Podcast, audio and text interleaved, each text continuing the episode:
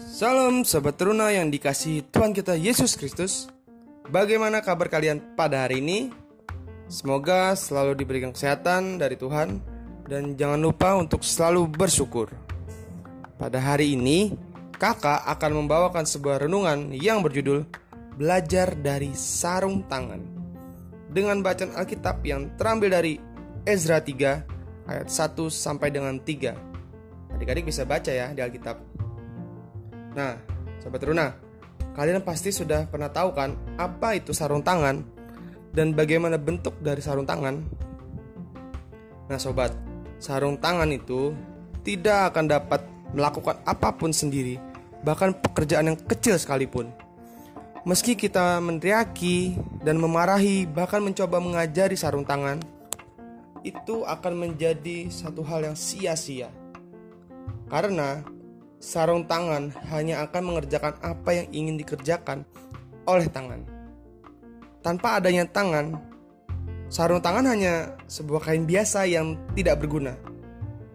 Nah, dengan demikian, benarlah ungkapan yang menyatakan bahwa kenakanlah sarung tangan dan lihatlah bagaimana sarung tangan dapat melakukan ini dan itu. Sobat Teruna, Kehidupan manusia pun bagikan sarung tangan dan Allah adalah tangannya. Sebagai manusia, kita harus menyadari bahwa tanpa Allah, kita tidak dapat melakukan apa pun. Sadaran inilah yang dimiliki oleh Zerubabel bersama dengan orang-orang Israel yang kembali dari pembuangan. Itulah sebabnya pada bulan yang ketujuh, mereka berkumpul di Yerusalem, mendirikan mesbah di tempatnya dan mempersembahkan korban bagi Allah.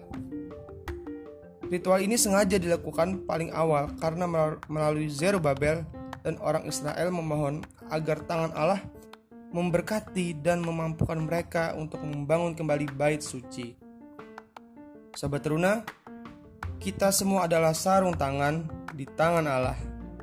Oleh karena itu, berdoalah, mintalah agar Allah sang tangan senantiasa memasukkan tangannya dalam kehidupan kita, niscaya bersama dengan Allah kita mampu melakukan banyak hal yang mendatangkan kebaikan dan berkat bagi diri sendiri, orang lain, dan kemuliaannya.